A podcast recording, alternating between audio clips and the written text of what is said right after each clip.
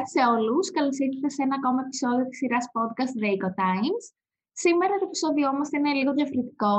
Είναι προσαρμοσμένο στις συνθήκες λόγω COVID.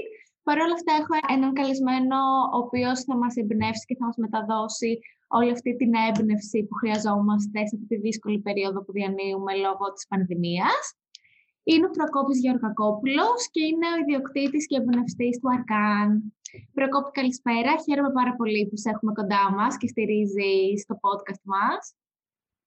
Γεια χαρά σε όλους και εμένα. Είναι μια πολύ ευχάριστη στιγμή σημερινή, γιατί συνεχίζω να μιλάω σε μέσα, αλλά ποτέ σε τόσο στοχευμένο κοινό. Οπότε για μένα η χαρά μου είναι διπλή. Αφορά νέους ανθρώπους, νέες ιδέες, οπότε νομίζω ότι ταιριάζουμε σε αυτό. Τέλεια, χαίρομαι πάρα πολύ. Για όσους δεν σε γνωρίζουν, θέλω λίγο να μας πεις ποιος είναι ο Προκόπης, με τι ασχολείσαι, πώς ξεκίνησες, ενδεχομένως τι έχεις σπουδάσει. Έχω μεγαλώσει και γεννηθεί στην Τρίπολη. Μέχρι και τα 18 μου έμενα εδώ. Σπούδασα μουσική, τεχνολογία και ηχοληψία στην Αθήνα. Μέχρι πρότινος δούλευα ως μουσικός παραγωγός, DJ. Έχω μια δικιά μου εταιρεία με ασύρματα δίκτυα εδώ και πολλά χρόνια. Έχω διάφορες δραστηριότητες επί της ουσίας. Όμως μονίμως είχα ένα πρόβλημα. Είχα μονίμως πονοκεφάλους και δεν είχα μια ποιοτική ζωή. Οπότε εκ των πραγμάτων το πρώτερο παρελθόν μου ήρθε να αλλάξει, να εναρμονιστεί με τη ζωή που θέλω να έχω πια, να είμαι δηλαδή υγιής και ήρεμος και παραγωγικός. Οπότε όλα αυτά τα προηγούμενα τα έχω βάλει λίγο στην άκρη και πια ο Προκόπης είναι ένας αγρότης, ο οποίος επιθυμεί να είναι όσο το δυνατόν περισσότερο στη γη. Ασχολούμαι και με τα μελίσια πια, δηλαδή με έχει τραβήξει τελείως. Μέσα σε 5 χρόνια έχει αλλάξει ριζικά η ζωή μου. Και από εκεί που, όπως συνηθίζω να λέω, δεν είχα λερώσει νυχάκι ποτέ, ενώ είχαμε πάντα χωράφια στην οικογένεια και τα σχετικά, ναι, τώρα είναι ακριβώς ανάποδο. Δεν βλέπω την ώρα να γυρίσω πίσω για να εργαστώ. Το μικρόβιο, αν το θέσουμε έτσι, της επιχειρηματικότητας, πώς μπήκε μέσα σου? Το μικρόβιο της επιχειρηματικότητας ήταν το αμέσως επόμενο βήμα. Προέκυψε μόνο του. Επί της ουσίας δεν είχα ποτέ σκοπό να καλλιεργήσω κάναβη και να την εμπορευθώ και να κάνω όλα αυτά που κάνω σήμερα. Αυτά προέκυψαν. Προέκυψαν δυστυχώς επειδή υπάρχει άγνοια νόμου, επειδή υπάρχει άγνοια για το φυτό, επειδή οι πρεσβευτές του φυτού συνήθως είναι περιθωριακοί από τους υπόλοιπους, δηλαδή μας βάζουν στο περιθώριο, συγγνώμη να το πω πιο σωστά, καρπώνονται κάποιες παλιότερες καταστάσεις για να συνεχίζουν να δαιμονοποιούν αυτό το φυτό. Οπότε από τη στιγμή που με έκανε καλά και βρέθηκα ξαφνικά με μια καλλιέργεια κάναβης στα χέρια μου, από εκεί που δεν το ήξερα, γιατί δεν σας κρύβω ότι κατά λάθος μπήκα στο χώρο σαν καλλιεργητής. Οπότε εφόσον βρέθηκα με ένα χωράφι γεμάτο κάναβη, έπρεπε αν μη τι άλλο να βγάλω αυτό το project μέχρι το τέλος του. Οπότε έπρεπε παράλληλα να διαβάζω, να είμαι στο χωράφι και να πράττω αυτά που έβλεπα ότι ήταν σωστά. Από λάθη δηλαδή μάθαμε, μην λέμε ότι ξέρουμε, γνώση δεν υπάρχει.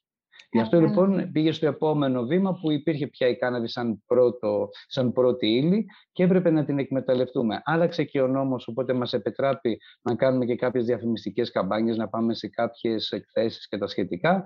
Υπήρχε και η περιέργεια του κόσμου και ευτυχώς ξεκίνησαν όλα με τους καλύτερους ρυθμούς το 2016 και γι' αυτό είμαστε εδώ. Θέλω να το πάρουμε λίγο από την αρχή.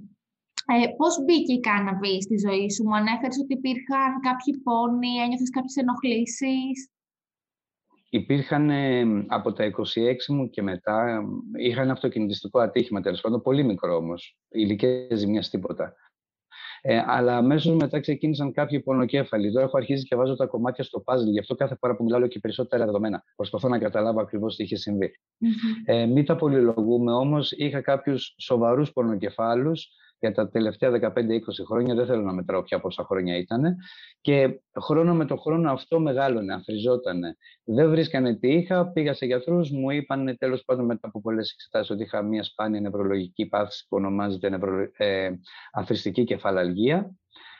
Διάβασα στο ίντερνετ τι υπάρχει γι' αυτό, ρώτησα τους γιατρούς μου, δεν γνώριζε κανένας κάτι συγκεκριμένο. Είναι κάτι πολύ σπάνιο από ό,τι λένε. Και αναγκάστηκα, αφού δοκίμασα ό,τι μου είπαν οι γιατροί μου, έχω 3 γιατρούς που με παρακολουθούν και πιστέψτε με είναι οι καλύτεροι στο χώρο τους. Κάναμε όλα τα πειράματα που θέλανε οι ίδιοι, γιατί μου λέγανε τώρα θα κάνουμε ένα πείραμα, τώρα θα κάνουμε ένα πείραμα, τώρα θα κάνουμε ένα πείραμα. Αυτά τα πειράματα όμως Κάνανε χειρότερη την κατάστασή μου και στο τέλος είχα φτάσει σε ένα σημείο να έχω 23 ώρες σχεδόν το 24ωρο πόνους.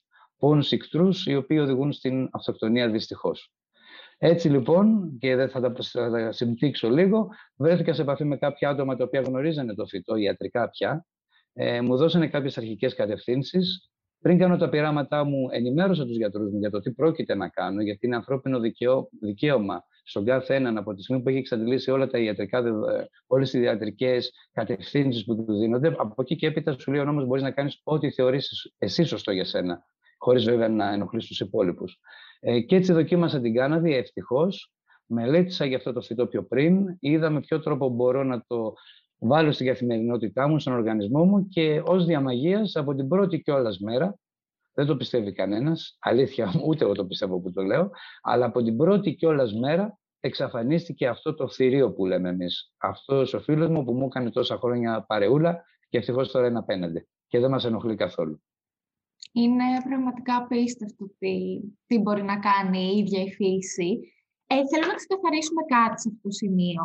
Ο τίτλος είναι «Καλλιεργητής κλωστικής κάναβης». Ποια είναι η διαφορά της κλωστικής κάναβης, της ινδικής και της κάναβης που χρησιμοποιούν κάποιοι για καθαρά ψυχαγωγικούς λόγους? Πριν απαντήσω σε αυτό, να συμπληρώσω μόνο στο προηγούμενο που είπα, για να μην παρεξηγηθώ. Η κάναβη δεν είναι πανάκια, δεν είναι το μαγικό χάπι, το φάγαμε και γίναμε από όλα καλά. Είναι ένας συνδυασμός. Αλλάζουμε τη ζωή μας, αλλάζουμε τη διατροφή μας, αθλούμαστε. Παίρνουμε ίσως και κάποια βότανα, όχι συνέχεια, και έτσι έρχεται και ενεργοποιείται το ενδοκαναβινοειδές, και γι' αυτό γίνεται μέσω της ομοιόστασης ή οποιαδήποτε ίαση ή οποιαδήποτε βελτίωση. Δεν είμαι γιατρός, μην παρεξηγηθώ. Αυτά είναι από προσωπική εμπειρία και αυτά έχουν λειτουργήσει σε μένα. Στο κομμάτι τώρα της κάναβης. Θα μου επιτρέψετε να σας πω ότι για τους καλλιεργητές και για τους φίλους του βότανου δεν υπάρχει ψυχαγωγική, ιατρική, θεραπευτική, κλωστική κάναβη. Όλα αυτά αφορούν τη χρήση του φυτού. Το φυτό στη φύση βγαίνει ως μία ποικιλία και αυτό ονομάζεται σατίβα ελ. Από εκεί και πέρας πάει στα υποείδη, τα οποία ανάλογα με τα ποσοστά καναβινοειδών που περιέχουν, κατηγοριοποιούνται αν είναι ικανά για ιατρική χρήση ή αν δεν έχουν τόση δύναμη, οπότε μπορούμε να φτιάξουμε δομικά υλικά, πλαστικά και ό,τι άλλο μπορεί να φανταστεί κανένας. Οπότε, εάν κάποιος καλλιεργητής καλλιεργήσει κλωστική κάναβη, την οποία να τη φτάσει σε κάποια επίπεδα καλά, δηλαδή να περιέχουν αρκετά καναβινοειδή, να είναι ωραία η ποιότητα, να είναι αυτό που πρέπει, τότε και αυτό είναι ικανό για ιατρική χρήση. Δηλαδή, έγκυται στο τι θέλουμε να θεραπεύσουμε, τι ακριβώς καναβινοειδή χρησιμοποιούμε, τι χρειαζόμαστε πιο σωστά και τι γνώση υπάρχει πάνω σε αυτό. Γιατί επιτρέψτε μου να σας πω ότι ακόμα ψάχνονται. Οι επιστήμονες δηλαδή το 1989 ανακαλύψαν όλο αυτό το σύστημα και ακόμα και μέχρι σήμερα κάνουν συνεχόμενες έρευνες, δηλαδή εκεί που γνωρίζαμε τον CB1 και τον CB2 του νευροϋποδοχής, τώρα ξαφνικά εμφανίστηκε και το CB3. Δεν γνωρίζουμε ακόμα τι κάνει αυτός. Οπότε είναι πολύ νωρίς και γι' αυτό ζητάμε και τη βοήθεια των ειδικών. Μιλάω και σαν ασθενής, μιλάω και σαν ακτιβιστής, μιλάω και σαν καλλιεργητής. Έχω και τις τρεις ιδιότητες. Σαν έμπορας όχι όμως. Αυτό σας είπα, είναι on the side, δεν είμαι εγώ αυτό. Αυτό απλά έγινε. Από εκεί και έπειτα ζητάμε λοιπόν από την ιατρική κοινότητα και όλους τους επιστήμονες και όλους αυτούς που μας κριτικάρουν να πέσουν πάνω σε αυτό το μαγικό βότανο, να δούμε, να εξαντλήσουμε όλες τις ιατρικές του δυνατότητες, γιατί αφορά έναν ελβετικό σουγιά αυτό το φυτό. Κάνει για τα πάντα, αρκεί να το χρησιμοποιήσουμε με γνώση και σύνεση. Πιστεύεις ότι στην Ελλάδα είναι γνωστές οι ιδιότητες του εκτός από το να καπνίσεις για ψυχαγωγικούς λόγους? Γιατί στο εξωτερικό πάρα πολλές εταιρείες έχουν αρχίσει και βγάζουν από λάδι κάναβης μέχρι βούτυρο, μέχρι σταγόνες, πάρα πολλά προϊόντα, τα οποία τα χρησιμοποιούν και έχουν και πολύ μεγάλη απήχηση. Πλέον έχουν μπει στην καθημερινότητα του κόσμου κανονικά. Εδώ υπάρχει ένα σοβαρότατο σκαλοπάτι, το οποίο πρέπει να ξεπεράσουμε στην Ελλάδα. Δεν μπορούμε να παράγουμε αυτά τα 50.000 προϊόντα που μπορούμε να παράξουμε από ένα και μόνο φυτό. Είναι παραπάνω από 50.000 διαφορετικά προϊόντα, έτσι. Ο λόγος που δεν μπορούμε να κάνουμε τέτοιου είδους παραγωγές στην Ελλάδα ή να μας επιτραπεί να εξάγουμε τον ανθό μας για να μεταποιήσουμε τον ανθό μας κάπου αλλού, σε κάποια άλλη γείτονα χώρα στην οποία επιτρέπεται, είναι το ότι οι συνθήκες πια εμπορίας, διακίνησης των αγροτικών προϊόντων της κάναβης, γιατί θα πρέπει να ξεκαθαρίσουμε ότι όταν είμαστε κάτω από ένα συγκεκριμένο ποσοστό, κάτω από το 0,2% της τετραϊδροκαναβινόλη, αυτό που παράγουμε εμείς, αυτό που παράγω εγώ, θεωρείται πια ένα αμιγώς καθαρό αγροτικό προϊόν. Αυτό είναι. Σαν να λέμε ότι πουλάω πατάτες. Αυτό είναι. Δεν υπάρχει κάτι επικίνδυνο. Δεν υπάρχει κάτι πολύψιμο. Όταν λοιπόν εμένα δεν μου αφήνω αυτές τις πατάτες να τις εξάγω ή να τις βάλω σε ένα σακουλάκι και να προτείνω χρήση, δηλαδή να πω αυτές είναι κομμένες και είναι για το τηγάνι. Μου το απαγορεύει. Από την αντίπερα όχθη όμως, όπως είπες, στο εξωτερικό γίνεται ακριβώς το ανάποδο. Οπότε όλα αυτά τα εισαγόμενα προϊόντα έρχονται στην Ελλάδα, δεν αντιμετωπίζουν κανένα πρόβλημα, γιατί το μόνο που ενδιαφέρουν δυστυχώς τους πολιτικούς είναι το να μαζεύουν φόρους. Είναι παράνομα κατά τον νόμο, δηλαδή κατά τον ελληνικό νόμο, τα περισσότερα από αυτά τα προϊόντα είναι παράνομα. Παρ' όλα τα αυτά υπάρχουν σε όλα τα ράφια, η ποιότητα είναι υπολείψιμη και πάρα πολύ όμορφα και ποιοτικά ελληνικά προϊόντα δεν μπορούν καν να παραχθούν, δεν μπορούμε καν να το πιστέψουμε. Δηλαδή, ακόμα και αυτά που θα σας πω αργότερα, αν το συζητήσουμε από τα προϊόντα που έχουμε φτιάξει, τα έχουμε φτιάξει πάντα με τη σύμφωνη γνώμη του δικηγόρου μας. Mm-hmm. Δηλαδή, Νίκο, είμαστε έτοιμοι, μπορούμε να το κάνουμε αυτό ή όχι. Αλλιώς φοβόμαστε. Δηλαδή, νιώθουμε ότι εγκληματούμε, ενώ είμαστε πραγματικά αγρότες. Πατάτες βάζουμε. Πάμε να πιάσουμε λίγο το brand, το ΑΡΚΑΝ. Καταρχάς, γιατί ΑΡΚΑΝ? ΑΡΚΑΝ είναι από το αρκαδική κάναβη, έτσι προέκυψε. Και ο λόγος που ήθελα να δώσω έτσι μία έμφαση στον τόπο παραγωγής της συγκεκριμένης ποικιλίας και της συγκεκριμένης δουλειάς που κάνουμε είναι γιατί υπάρχουν ιστορικά στοιχεία αποτυπωμένα σε δεκάδες βιβλία, αλλά και σε χειρόγραφα, σε συμβόλαια, παντού μπορούμε να τα βρούμε, τα οποία αποδεικνύουν το συγκεκριμένο μικροκλίμα της περιοχής και ιδιαίτερα η περιοχή στην οποία καλλιεργούμε οι περισσότεροι, ήταν η νούμερο ένα στον πλανήτη. Δηλαδή, το μικροκλίμα σοκάρει τόσο πολύ το φυτό, το οποίο το αναγκάζει να προσαρμοστεί σε αυτές τις δύσκολες καιρικές συνθήκες που έχουμε στην Αρκαδία, λόγω υψομέτρου και υγρασίας. Οπότε, μοιραία βγαίνει μια πολύ ωραία ποιότητα. Φανταστείτε ότι υπήρχαν κάποιοι οι οποίοι ταξιδεύαν από την Ινδία, από τη Γαλλία, από χώρες στις οποίες τότε ήταν λογικό και νόμιμο το να παράγει κάποιος και να χρησιμοποιεί χασίς. Οπότε, κάνανε ολόκληρη τη διαδικασία και υπάρχει αποτυπωμένο και σε ένα βιβλίο που πηγαίνανε στο Τελωνείο, πληρώνανε κάποιο συγκεκριμένο παράβολο, ερχόντουσαν στην Ελλάδα μέχρι τους Μήλους με το τρένο, κατεβαίνανε, παίρνανε το άλογο, ανεβαίνανε. Είναι όλο το ιστορικό και φτάνανε, ας πούμε, σε κάποιον Προκόπη της τότε εποχής με ονοματεπώνυμο, πόσο έκανε, πώς το πήρε, τι του είπε η αστυνομία. Οπότε όλα αυτά οδηγήσαν στο να γίνει εδώ η καλλιέργεια. Σαν Αρκαδία, επειδή έχουμε αυτό το μικροκλίμα και πράγματι ισχύει ακόμα και μέχρι σήμερα, η ποιότητα που μπορούμε και καταφέρουμε στους ανθούς είναι μοναδική. Τι research χρειάστηκε για να κάνεις πριν ξεκινήσει όλο αυτό το εγχείρημα? Πρώτα απ' όλα το νομικό πλαίσιο. Mm-hmm. Τι πρέπει να πληρούμε, τι πρέπει να αποφεύγουμε, τι πρέπει να προσέχουμε, όλα αυτά. Από εκεί και έπειτα νομίζω ότι δεν χρειάζονται ιδιαίτερες γνώσεις. Είναι ένα φυτό πολύ εύκολα προσαρμόσιμο. Το μόνο δύσκολο που έχει αυτό το φυτό είναι το να το μάθεις για να μείνεις έξω από τη φυλακή. Δηλαδή, καθώς μεγαλώνει αυτό το φυτό, αρχίζει και παράγει αυτά τα καναβινοειδή. Αν λοιπόν οι συνθήκες είναι τέλειες, έχουμε τεράστια ηλιοφάνεια, μπορεί το φυτό και τρώει από κάτω αυτά που του δίνουμε, πίνει αρκετό νεράκι, πηγαίνει τέλεια, τότε εάν δεν το αφαιρέσεις από το χωράφι σε συγκεκριμένο χρονικό περιθώριο, το οποίο έγκυται καθαρά στην εμπειρία σου, δηλαδή το μάτι σου θα σου πει αν θα το κόψεις ή όχι, γιατί δυστυχώς δεν έχουμε μηχανήματα στην Ελλάδα που μπορούμε να το ελέγχουμε στο χωράφι, άλλο ένα πρόβλημα, το οποίο σημαίνει ότι μπορεί να πάρω λιγότερη παραγωγή ή να μπερδευτεί το μάτι μου και τελικά να είμαι παράνομος. Τώρα με το μάτι τι να δω, ό,τι καταλαβαίνει κανένας. Και αν όλα έχουν πάει καλά και το κόψουμε τότε που πρέπει, τότε είναι ένα νόμιμο, όπως είπαμε, προϊόν αγροτικό. Αλλιώς, από εκεί και έπειτα έχει να κάνει με τον νόμο, ο οποίος ολοένα και γίνεται πιο σφιχτός, χωρίς λόγο, μόνο στην Ελλάδα εντωμεταξύ. Δηλαδή όλα αυτά είναι που μας βάζουν τους φραγμούς στο να πάμε στα 50.000 προϊόντα που είπαμε πιο πριν. Θέλω να μου περιγράψεις μια κλασική ημέρα δικιά σου. Δηλαδή τι κάνεις ακριβώς, πώς ασχολείσαι με το brand σου, παρκά? Και να μου πεις επίσης, συγγνώμη που σε διακόπτω, και τα προϊόντα που έχετε, έτσι, γιατί εκτός από κάναβι που καπνίζετε με CBD, έχετε και πολλά άλλα πολύ ενδιαφέροντα προϊόντα. Στην ουσία δεν προτείνουμε καμία χρήση, ούτε για κάπνισμα, ούτε για τσάι, ούτε για τίποτα, γιατί το απαγορεύει ο νόμος. Εμείς μπορούμε απλά να το συσκευάσουμε, να το δώσουμε ακατέργαστο σε ένα σακουλάκι και να πούμε ορίστε, είναι κάτω τη θέση. Είναι νόμο, είναι επιστοποιημένο, έχει όλες τις αναλύσεις. Τώρα ο καθένας τι θα το κάνει. Δυστυχώς δεν μας επιτρέπουν να προτείνουμε χρήση, γιατί αν προτείνεις χρήση, τότε θα μπορεί να διωχθείς για προώθηση ναρκωτικών ουσιών. Ενώ έχουμε πει ότι δεν είναι ναρκωτικό, υπάρχει και το φέκιο, υπάρχουν όλα. Παρ' όλα τα αυτά, είναι ακόμα στο χέρι, αν θέλεις, του κάθε δημοσίου υπαλλήλου με τον οποίο θα αντιμετωπίσεις. Συγγνώμη που σε διακόπτω, αλλά αυτό δεν έχει να κάνει με το αν έχει THC ή καθαρά CBD. Σωστά. Όμως τι γίνεται. Στην Ελλάδα μέχρι και πριν από 2 χρόνια δεν είχαμε πολλά αναλυτικά κέντρα. Είχαμε μόνο ένα. Το Γενικό Χημείο του Κράτους. Και είχαμε κι άλλο ένα πανεπιστήμιο το οποίο ήταν στο να στήσει το τμήμα του.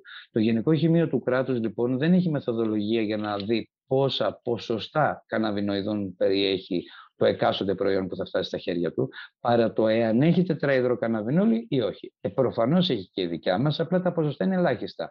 Εάν λοιπόν σε συλλάβει κάποιος με το δικό μου ανθό και στον στείλει για ανάλυση, μέχρι να έχεις τα αποτελέσματα της ανάλυσης, κανονικά πρέπει να σε έχουν έξω. Συνήθως όμως δεν γίνεται κάτι τέτοιο και μπορεί να μείνεις και στη φυλακή για 2-3 μήνες μέχρι να γίνει μία ανάλυση, επειδή δεν είχαμε αυτά τα κέντρα.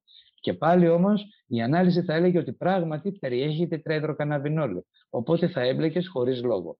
Πια υπάρχουν τουλάχιστον 3 ιδιωτικά τέτοια κέντρα και 4 κρατικά, στα οποία μπορούμε να πάμε και να έχουμε αυτή την ποσόστοση, οπότε είναι πολύ πιο εύκολα τα πράγματα.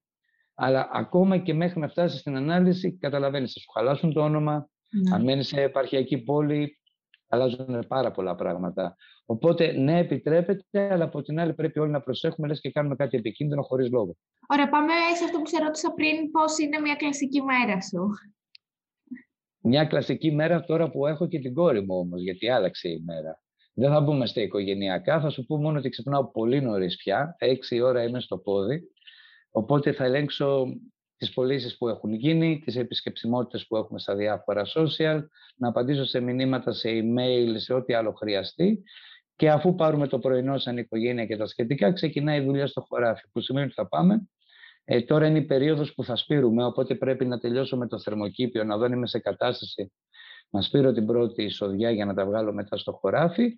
Και όταν με το καλό μπούμε στη full παραγωγική περίοδο, τότε σημαίνει ότι από τις 9 σχεδόν το πρωί έως τις 8 το βράδυ είσαι μέσα στο χωράφι, φοράς ό,τι λιγότερο μπορείς γιατί είσαι συνέχεια κάτω από τον ήλιο ή ό,τι περισσότερο μπορείς, ανάλογα πώς το νιώθεις εκείνη τη στιγμή, και αρχίζεις και ελέγχεις ένα-ένα όλα σου τα φυτά.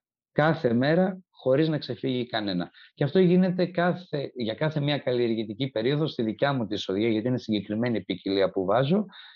Αυτή η καθημερινή ενασχόληση με το φυτό είναι τουλάχιστον 40 με 45 μέρες συνεχόμενα.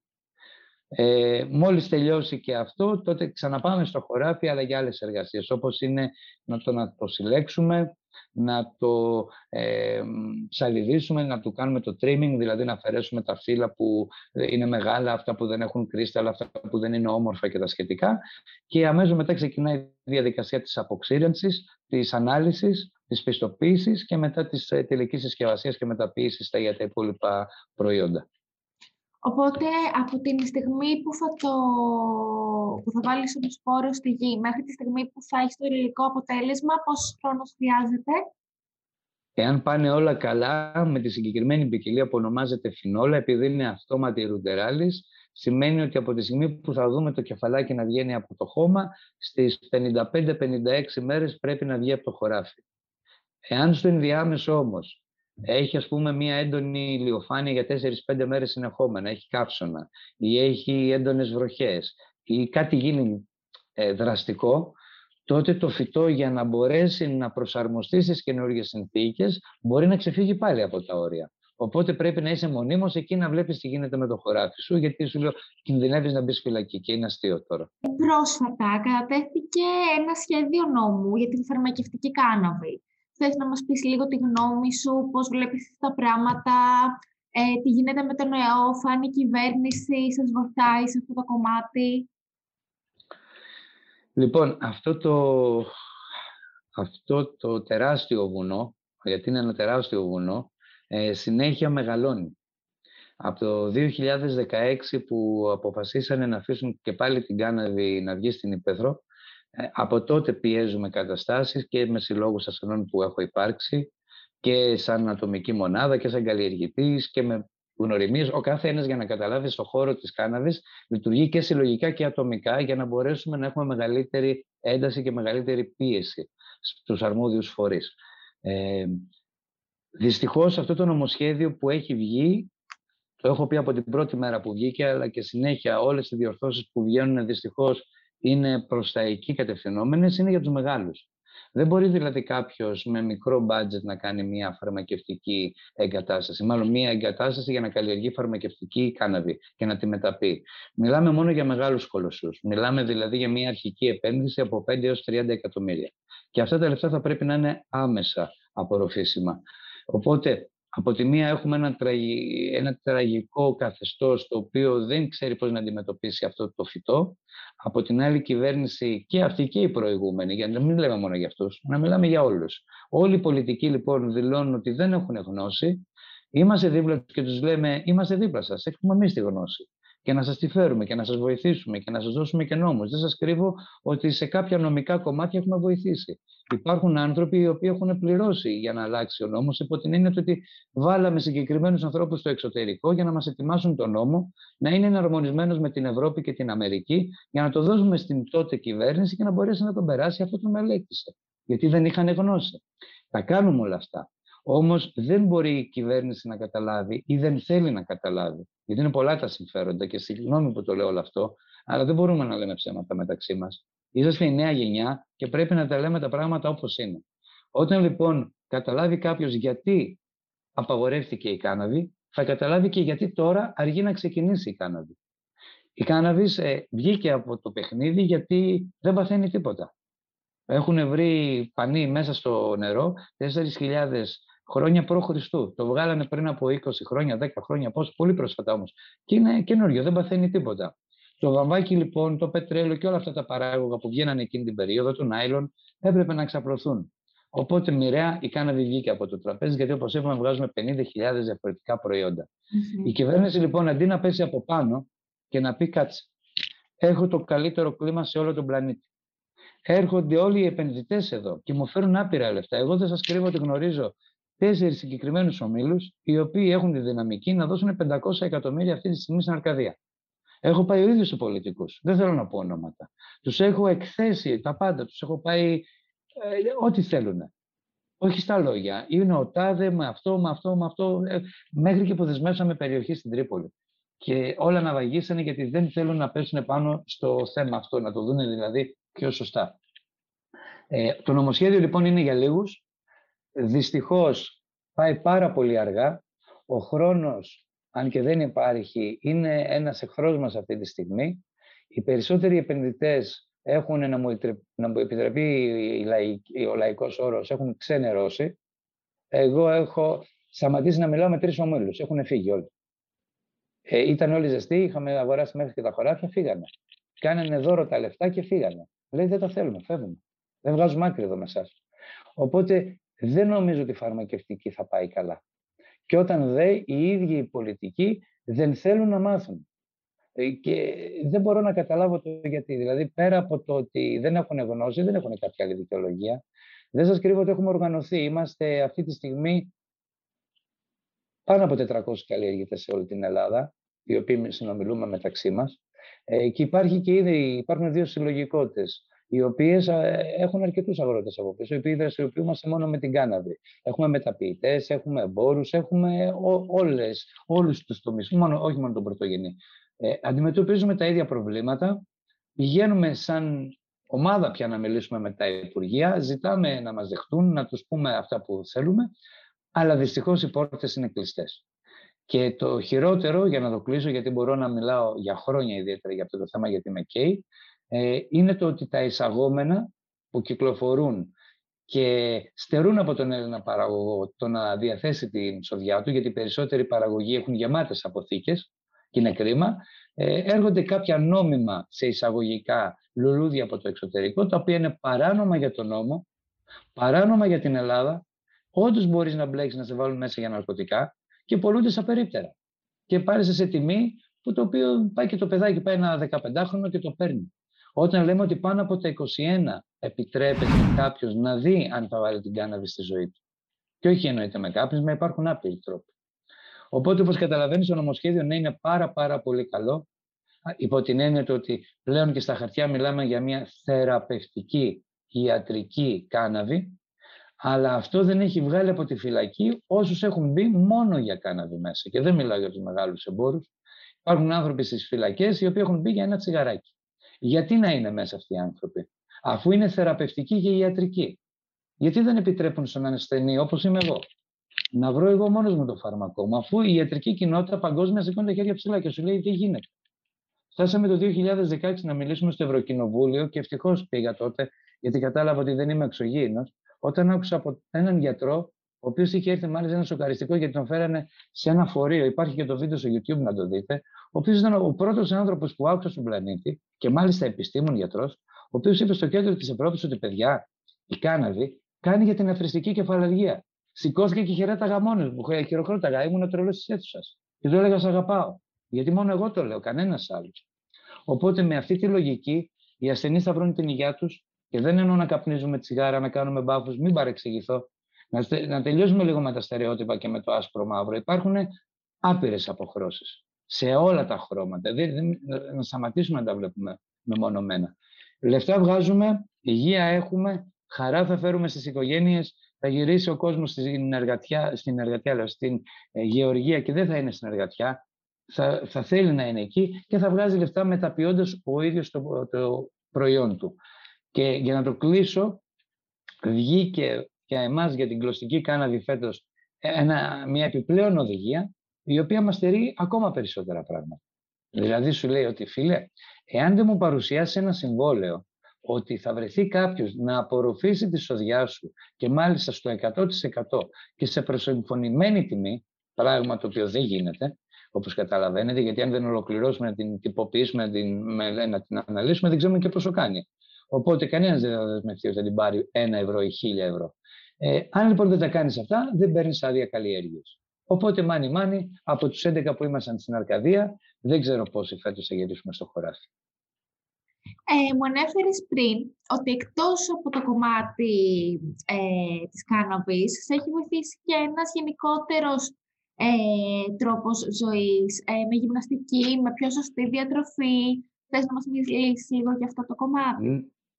Είναι το πιο σημαντικό από ό,τι λέμε για μένα. Ειλικρινά, γιατί αν δεν είχα κάνει αυτό, δεν θα μπορούσα να κάνω όλα αυτά που λέμε τόση ώρα. Δεν έκανα κάτι παραπάνω από αυτά που ο Ιπποκράτης τα είπε. Και πριν από τον Ιπποκράτη τα είχε πει ο Ασκληπιός, ο δάσκαλός του, και πάει πιο πίσω ακόμα. Ο Ιπποκράτης λοιπόν αυτό που είπε και αυτό που λέει είναι ότι πρέπει πρώτα απ' όλα να καταλάβουμε ότι είμαστε κομμάτι της φύσης.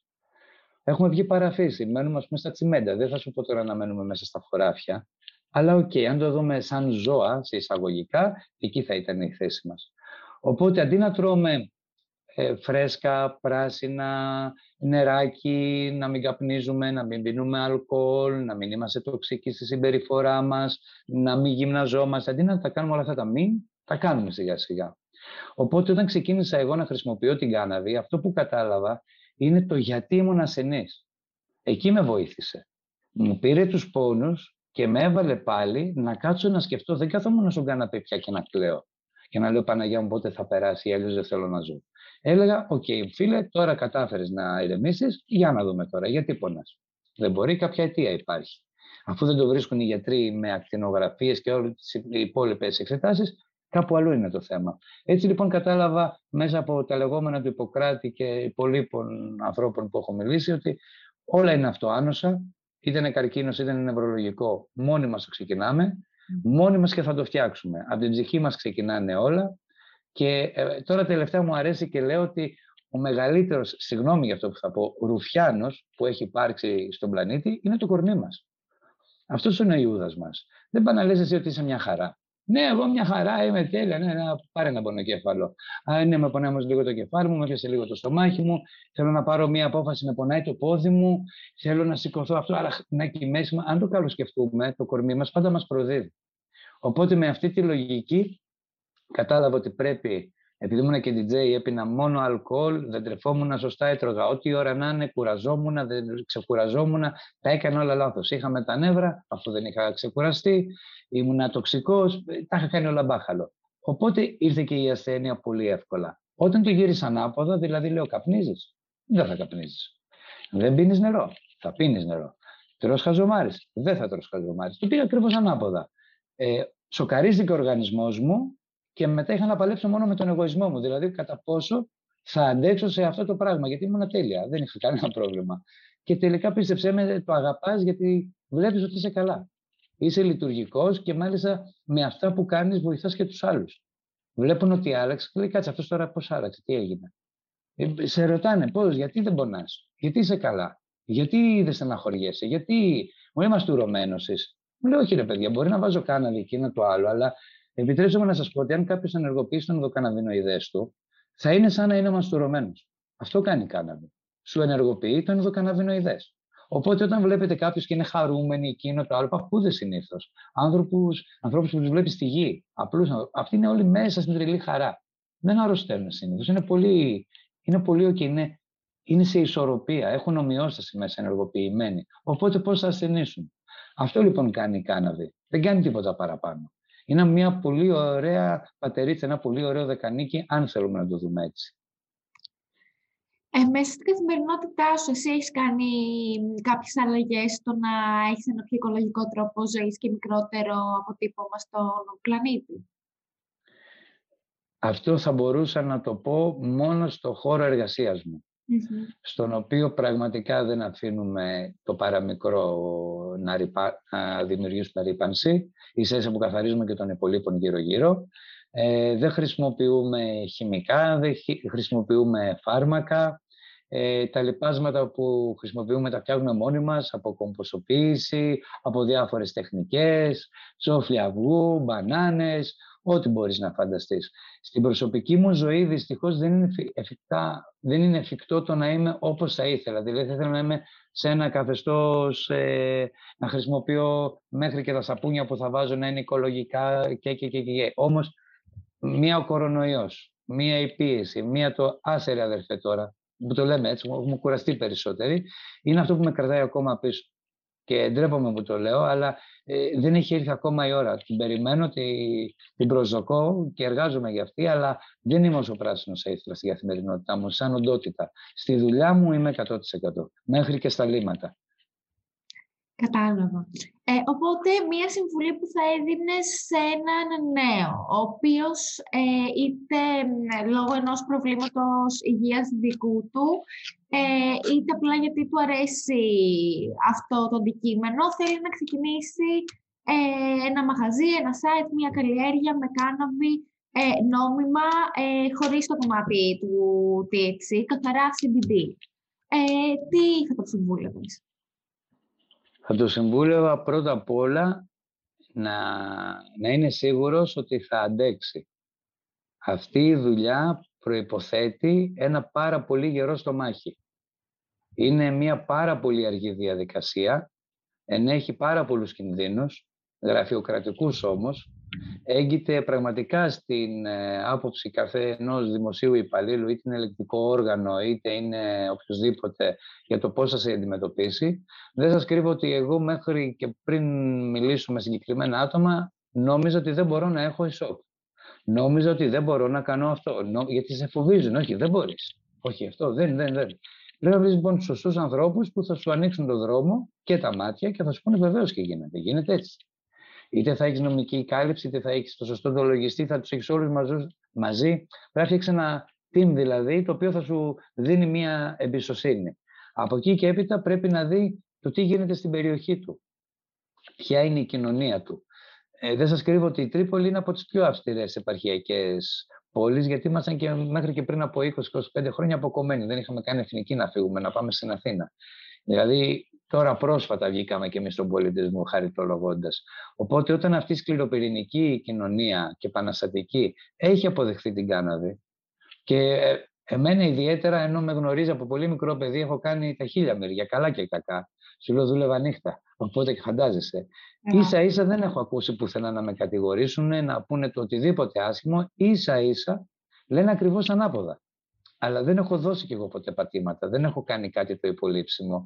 Δηλαδή συμπεριφέρομαι στο βότανο σαν βότανο. Αυτό είναι. Δεν θα μπω στο κομμάτι να σου πω πόσα βότανα υπάρχουν και πόσο χειρότερα μπορούμε να ζήσουμε με αυτά και είναι ακριβώς έξω από τις πόρτες μας. Δεν θα μπω σε αυτό. Θα μπω μόνο ότι αν το αγαπήσεις το οποιοδήποτε πράγμα, είτε είναι η κάναβη, αν δηλαδή ο φίλος ή η φίλη, το δει ότι θα ανοίξω ένα μαγαζί για να εμπορευθώ κάτι το οποίο το αγαπάω, τότε θα αποκτήσει γνώση για να ανοίξει το μαγαζί, θα αποκτήσει γνώση για το νομικό καθεστώς, θα αποκτήσει γνώση για όλα αυτά τα οποία θα το ρωτάει ο κόσμος μπαίνοντας μέσα και στέλνοντας του ένα email και να ξέρει να δίνει σωστή κατεύθυνση και να μην κοιτάει την τσέπη του. Δεν σας κρύβω ότι πάρα πολλοί με παίρνουν τηλέφωνο και μου λένε να σου πω τι να πάρω για να γίνω καλά από σένα. Και του λέω ό,τι να πάρεις και από μένα δεν θα γίνεις καλά. Α, μου λέει κατάλαβα επειδή δεν έχει THC. Όχι. Όχι γι' αυτό, επειδή νομίζεις ότι η κάναβη θα σε κάνει καλά και περιμένεις από μένα να σε κάνω έτσι. Δηλαδή να συνεχίζουμε να τρώμε ό,τι να είναι, να καπνίζουμε ό,τι να είναι, και να είμαστε καλά επειδή παίρνουμε κάναβη. Δεν πρόκειται να συμβεί. Οπότε, για να το ξαναβάλουμε ξανά στην ερώτηση, γιατί πάντα ξεφεύγω, μπορεί πολύ εύκολα κάποιος να ανοίξει πια ένα μαγαζί, αρκεί να ξέρει τι θα πωλεί. Η μόνη συμβουλή που θα του έδινα εγώ είναι να μην βάλει εισαγόμενα. Όχι γιατί δεν αγοράζει και τα δικά μου ή των συναδέλφων μου, αυτό είναι άλλο κομμάτι. Γιατί τα εισαγόμενα είναι παράνομα. Και αν θέλετε να σας πω και πού είναι παράνομα, για να μην λένε τι λέει τώρα και γιατί τα λέει όλα αυτά. Ο νόμος, μάλλον το ΦΕΚ που έχει βγει για την καλλιέργεια της κλωστικής κάναβης έχει συγκεκριμένους κανόνες. Ένας από αυτούς λοιπόν λέει ότι θα πρέπει η καλλιέργεια να γίνεται από 69 συγκεκριμένες ευρωπαϊκές ποικιλίες. Υπάρχουν στο διαδίκτυο αυτές οι ποικιλίες. Δεν μπορείς λοιπόν εσύ να πάρεις μία 70η, 80η, 100η ποικιλία, κάποια δικιά σου ποικιλία που βρήκες. Δεν είναι εγκεκριμένη για αυτή τη χρήση. Οπότε όλα αυτά τα εισαγόμενα υπέροχα λουλούδια κτλ. Που κυκλοφορούν δεν είναι από τις 69 ποικιλίες. Σε ενδεχόμενο έλεγχο λοιπόν που θα γίνει, αυτός που θα το έχει στην κατοχή του, είτε είναι μαγαζί, είτε είναι αγοραστής, είτε είναι οποιοδήποτε, θα βρεθεί αντιμέτωπος με τον νόμο για κάτι το οποίο είναι παράνομο και πράγματι θα βρει τον πελάτη. Αλλά αυτό τα περισσότερα μαγαζιά σου λέει σώπα μωρέ, όλοι το κάνουν. Θα το κάνω κι εγώ. Οκ. Κανένα πρόβλημα. Το σωστό όμως δεν είναι αυτό. Ωραία, οπότε η κατάσταση με τον COVID τώρα πώς έχει επηρεάσει και σαν επαγγελματία και σαν άνθρωπο στην καθημερινότητά σου? Ο COVID και αυτά που έχει φέρει μαζί του, γιατί τα υπόλοιπα είναι αυτά που μας έχουν ταλαιπωρήσει και όχι ο ίδιος ο ιός, ή τι είναι αυτό τέλος πάντων, είναι όλα αυτά που ήρθαν μετά, αυτός ο εγκλισμός, αυτή η περιορισμένη δραστηριότητα σε όλα τα επίπεδα. Οπότε, αντίστοιχα, έχω επηρεαστεί κι εγώ. Δηλαδή και οι πωλήσεις έχουν πέσει και δεν μπορούσαμε τόσο εύκολα να πάμε στις εκθέσεις. Βασικά δεν πήγαμε σε καμία έκθεση, δεν μπορούμε να διαφημιστούμε. Παράλληλα να πω ότι στην Ελλάδα έχουμε και το εξής, όχι στην Ελλάδα, βασικά στην Ευρώπη είναι αυτό, αλλά ιδιαίτερα στην Ελλάδα είναι πιο έντονο, δεν μας επιτρέπεται να διαφημιστούμε σε κανένα ηλεκτρονικό μέσο. Δηλαδή δεν μπορώ να βάλω διαφήμιση στο Google, στο Facebook, στο Instagram, εκεί που υπάρχει δηλαδή το κοινό. Μου απαγορεύεται. Οπότε ο COVID από τη μία μας περιόρισε τη φυσική παρουσία, από την άλλη είμαστε ήδη μπλοκαρισμένα στα ηλεκτρονικά μέσα και γι' αυτό έχουμε διπλή και τριπλή χαρά κάθε φορά που μας δίνεται η ευκαιρία να μιλήσουμε σε ένα ηλεκτρονικό μέσο, γιατί εκεί που είναι όλα κλειστά ξαφνικά ανοίγει μια υπέροχη πόρτα. Και αυτό είναι πολύ σημαντικό για μας, γιατί όσο δεν ακούγονται αυτά τα πράγματα, τόσο πιο δύσκολο θα είναι το να γίνει κατανοητό το τι πραγματικά μπορεί να κάνει αυτό το βότανο. Δεν είναι μόνο αυτό, υπάρχουν άπειρα βότανα, απλά μιλάμε για αυτό το συγκεκριμένο, γιατί αυτό μαθαίνουμε τώρα όλοι μαζί.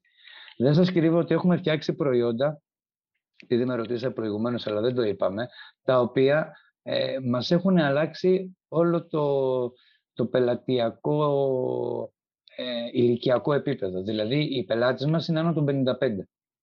Δεν έχουμε πιτσιρίκια. Οπότε ξέρουμε ακριβώς τι χρησιμοποιούν την κάναβη. Παίρνουν κεραλιφές. Τώρα αρχίζουν να παίρνουν το μέλι που βγάλαμε κάναβης, που είναι το μοναδικό στον πλανήτη που υπάρχει με πιστοποίηση. Ετοιμάζουμε κάποια άλλα μοναδικά προϊόντα τα οποία έχουν να κάνουν με pain killing κτλ. Όλα αυτά όμως αφορούν ηλικίες από 40 και πάνω άτομα, δηλαδή που βλέπουν την ιατρική χρήση πια και το καταλαβαίνουν και γι' αυτό το βάζουν στη ζωή τους. Τα σχέδιά σου από εδώ και πέρα? Τα σχέδιά μου από εδώ και πέρα είναι πρώτα απ' όλα να συνεχίσω αυτό το έργο και όσο το δυνατόν καλύτερα. Να μπορέσω να μάθω ακόμα περισσότερα και να βοηθήσω και άλλους ανθρώπους πραγματικά να χαμογελάσουν, να δουν ότι η ζωή είναι ωραία και ότι πραγματικά όλο είναι θέμα απόφασης. Αλλάζει την οπτική σου και μπορείς και κάναβη να βάλεις και υγιής να γίνεις και στο διάστημα να πας, ό,τι πεις κάνεις. Εγώ θέλω φέτος να επικεντρωθώ στο πώς μπορώ να ξαναμαζέψω τα κομμάτια της Αρκάν πίσω, να ξαναγίνουμε solid, να ξαναγίνουμε έτσι μια γροθιά, να έχουμε πάλι την δυναμική που είχαμε τις προηγούμενες χρονιές χωρίς αυτό το κακό του COVID. Και η έμφαση που δίνουμε σαν εταιρεία φέτος είναι στο να προχωρήσουμε με ένα καναβινοειδές, το οποίο τώρα ξεκινάει στον πλανήτη να γίνεται ευρέως διαδεδομένο. Είναι το Δ8 της τετραϊδροκαναβινόλης. Ανήκει και αυτό στην οικογένεια της τετραϊδροκαναβινόλης, αλλά δεν απαγορεύεται από τον νόμο, δεν είναι ψυχοτρόπος η ουσία. Και αυτή τη στιγμή θα σας κρύβω ότι έχουμε αναπτύξει ένα στικάκι, το οποίο είναι για πόνους. Είναι για ανακουφιστική χρήση στην ουσία. Είμαστε πάνω στο στάδιο της έρευνας, της μελέτης και της ανάλυσης και εφόσον όλα πάνε καλά, σε πολύ σύντομο χρονικό διάστημα θα το δείτε και αυτό στο διαδίκτυο. Πάρα πολύ ενδιαφέρον, συγχαρητήρια. Στο τηλέφωνο που είχαμε μιλήσει, θυμάμαι ότι μου έχεις αναφέρει και για το όνειρό σου, τον στόχο σου ουσιαστικά. Αυτό είναι το top. Αυτό θα γίνει εφόσον έχω ολοκληρώσει όλα τα υπόλοιπα. Αυτό είναι το μέγιστο όνειρο, πράγματι. Επειδή, όπως είπα, η κάναβη μπήκε στη ζωή μου γιατί μου έδωσε τη ζωή μου πίσω, οφείλω ηθικά να τη στηρίζω μέχρι και τη μέρα που θα φύγω από αυτό το επίπεδο. Οπότε, επειδή εμένα με έκανε καλά, θέλω να το δώσω πίσω κάνοντας εγώ άλλους καλά. Θέλω λοιπόν να φτιάξω 13 ξύλινα σπιτάκια, μικρά, πολύ μικρά έτσι.